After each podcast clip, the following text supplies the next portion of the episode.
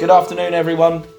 Here we are, another wintry, uh, wintry day on the Isle of Wight. Um, it's really quite miserable out there. My name's Mark Reed. I uh, frequently uh, bore you, I'm sure, at times with some of my podcasts. Some brief, some more involved with different people that tend to join me in discussing discussing certain points of of law, um, and, and, certainly everyday things that happen that are on the news as well that we find uh, re- remotely interesting.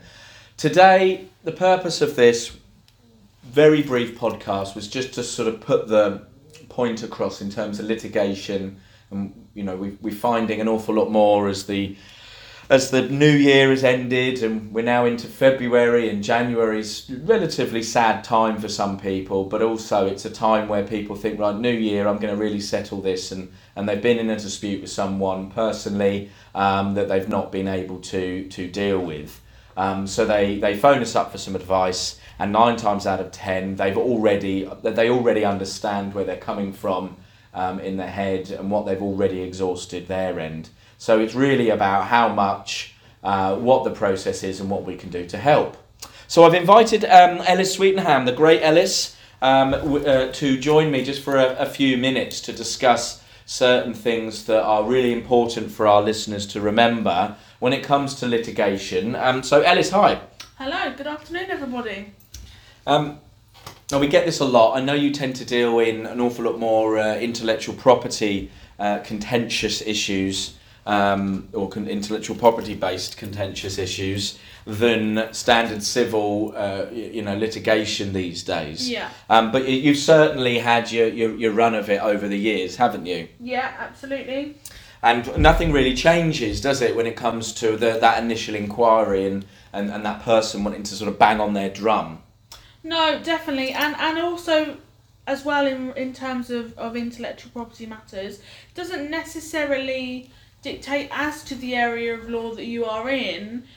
Most people, if they are in some type of dispute, they are aggrieved in some way. So their initial reaction is to take it miles down the road, go all the all the way, want to absolutely batter the other person. Yeah. That's yeah. their initial reaction. Yeah, and it is. And then, then you start getting the day in court scenario or the television and wanting to, you know, really re- really go to town on this person. But but I mean, not not only do we not advise it, it's not actually what the court expects of the parties to immediately, you know, go down that route. And it should really be a last resort. Now, what we mean by that is quite simply, we call it pre action. And that means that you need to start opening communications, whether it be individually or if you've already exhausted that, then through solicitors, to try and settle a dispute before you've actually issued a claim. Okay, so you've not commenced proceedings yet, hence why we call it pre action. But it's a line of correspondence that's really crucial to trying to get things uh, dealt with between the parties, either through solicitors or individually. And you have to set out very detailed descriptions as to what your issues are. You have to set out in a lot of detail the law that you're going to be applying and what actually remedies you, you you're expecting from that person or company. And it's really important to remember that if you fail in the first instance to do that, then you're already off on a very bad footing, certainly if you do or you are forced to issue proceedings, because what will happen is the, um, the, the other side, as we would say, um, would then immediately start drawing to the attention of the court certain uh, uh, you know, lines of correspondence that have been made that they feel was not in accordance with the court's expectations. Yeah. In terms of the court, essentially, they are extremely busy, and anything you take to the court costs a lot of money. So they will want to be able to see that you've taken all the steps you can to make sure you're not wasting that time and wasting that money mm. and not bringing something to their attention that essentially is not worth the, the position on their desk, if that makes yeah, sense. Yeah, yeah. It should just be dealt with between the parties before the court even needs mm. to intervene. Now that that point there is so crucial. I'm going to repeat it again. The overriding objective from the court's perspective is that the issuing of proceedings must be the last resort, not the first resort. There are alternatives. Now we've we've we've put together some other podcasts over the course of time where we've discussed mediation, and it, it normally makes a lot of people roll their eyes. But I really want to dist- want to stress that, that there is a really positive way of being able to more affordably come to an understanding between two aggrieved parties, um, whereby you're you're you're keeping things out of court but let's say it's a little bit more crystallized or a little bit more litigious um, in terms of the, the, the, the, the road that you've already gone down. So you're not at the beginning stages, you've already exhausted a, a you know, a bit of back and forth with co- um, correspondence, but you also know that you're not quite at the point where you need to issue proceedings yet. So you, you know you really must think very seriously. A good mediator can can work with both sides to come to a uh, amicable resolution. In terms of the litigation process, what we have to remember is evidence is key.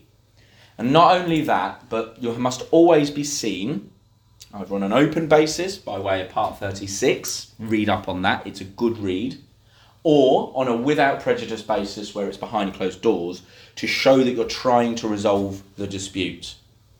If you don't do that, if you constantly reject everything that the other side are putting forward, it's not going to bode well with you uh, when it comes to court. Obviously, God forbid that it, it eventually happens.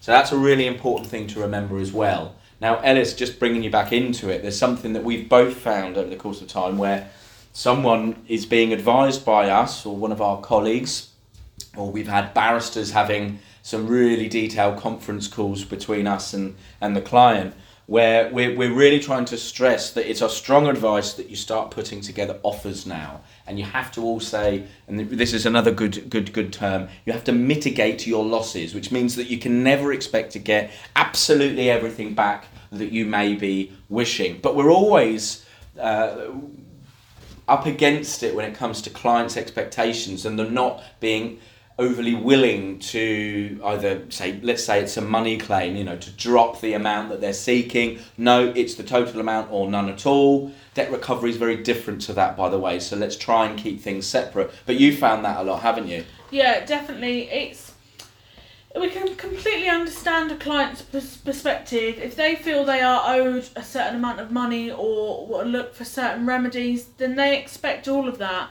But the court is gonna always come onto the line of everything has to be reasonable in the circumstances. Nothing can be dispropor- disproportionate. And also in terms of remedies, what a client may want may not be something that the court can give them. So while initially their immediate thought process is I want to go to the court and get the court to issue me an apology, that may actually not be something that a court can order to do. That's when mediation and other alternative dispute resolutions come in to not only reduce those costs and those times and resolve the matter for you quickly, but potentially give you additional options that you may not have if you went to court.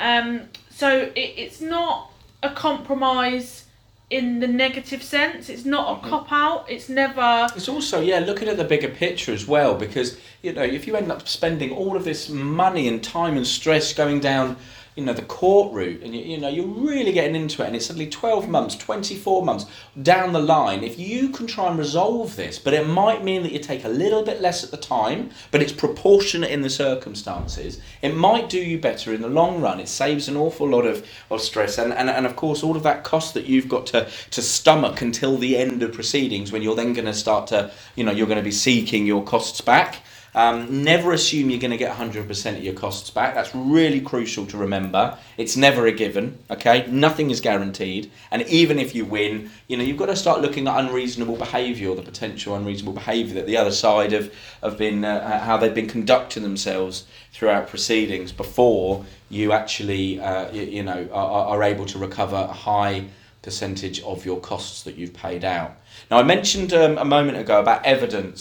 Now, it's really important that even before you've picked up the phone and you've, you know, sought our advice, and you've wished for a meeting or having a telephone conference with us, that you've made sure that you have put, got all your ducks in order.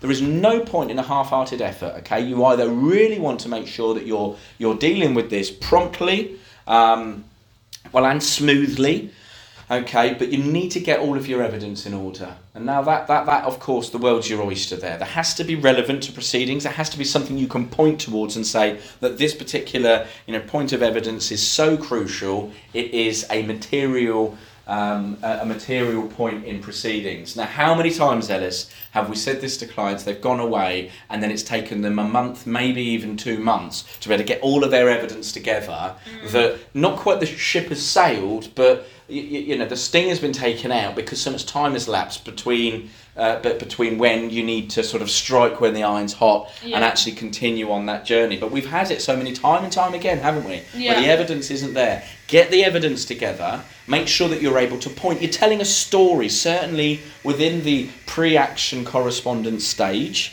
and possibly a letter of claim is drafted and sent to the uh, the other side, and, and you need to be able to point to the evidence and say, look, we're relying on these things here. Obviously, more evidence will be accumulated um, over the course of time, but for now, look, we're able to point at this exhibit, that exhibit, that exhibit. Please, you need to provide us with your answers to that. Yeah, we want to be able to hit the ground running as soon as you come to us. We want to be able to try and resolve the matter, or at least um, provide a bit of comfort or a bit of um, kind of progress with the matter as soon as possible. And without that evidence, you can't paint the picture to us for us to then paint the picture forward um, with, with the legal side of things. Yeah. So the evidence is very important. It's key. It's key, and it's and the court will expect it again. Keep having to come back to the court if it gets to a point where you've exhausted all pre-action correspondence.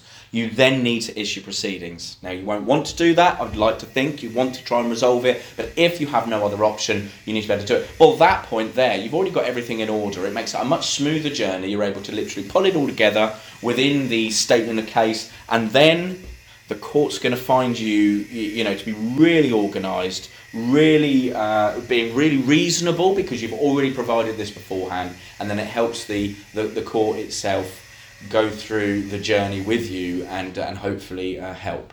Um, now, that actually brings us on to the next stage of this, this podcast, but I'd like to split it into two parts, okay? Because the next stage is what if you have no other option? You've exhausted all pre action correspondence, it's now time to issue proceedings. So join us again, keep an eye out for the next podcast that's going to come through. It's then going to start dealing with all of that side of things. Okay, Ellis, have you got anything more to say? No, I think we've given people a, a good indication as to what they should expect. And um, yeah, listen on for, for future Absolutely. Podcasts. So thanks very much. If you do wish to get in, st- in touch at this stage, um, email info at lawdit.co.uk or give us a call on 02380 235 979. Take care for now and uh, join us again when we'll then speak more about issue and proceedings. Bye bye.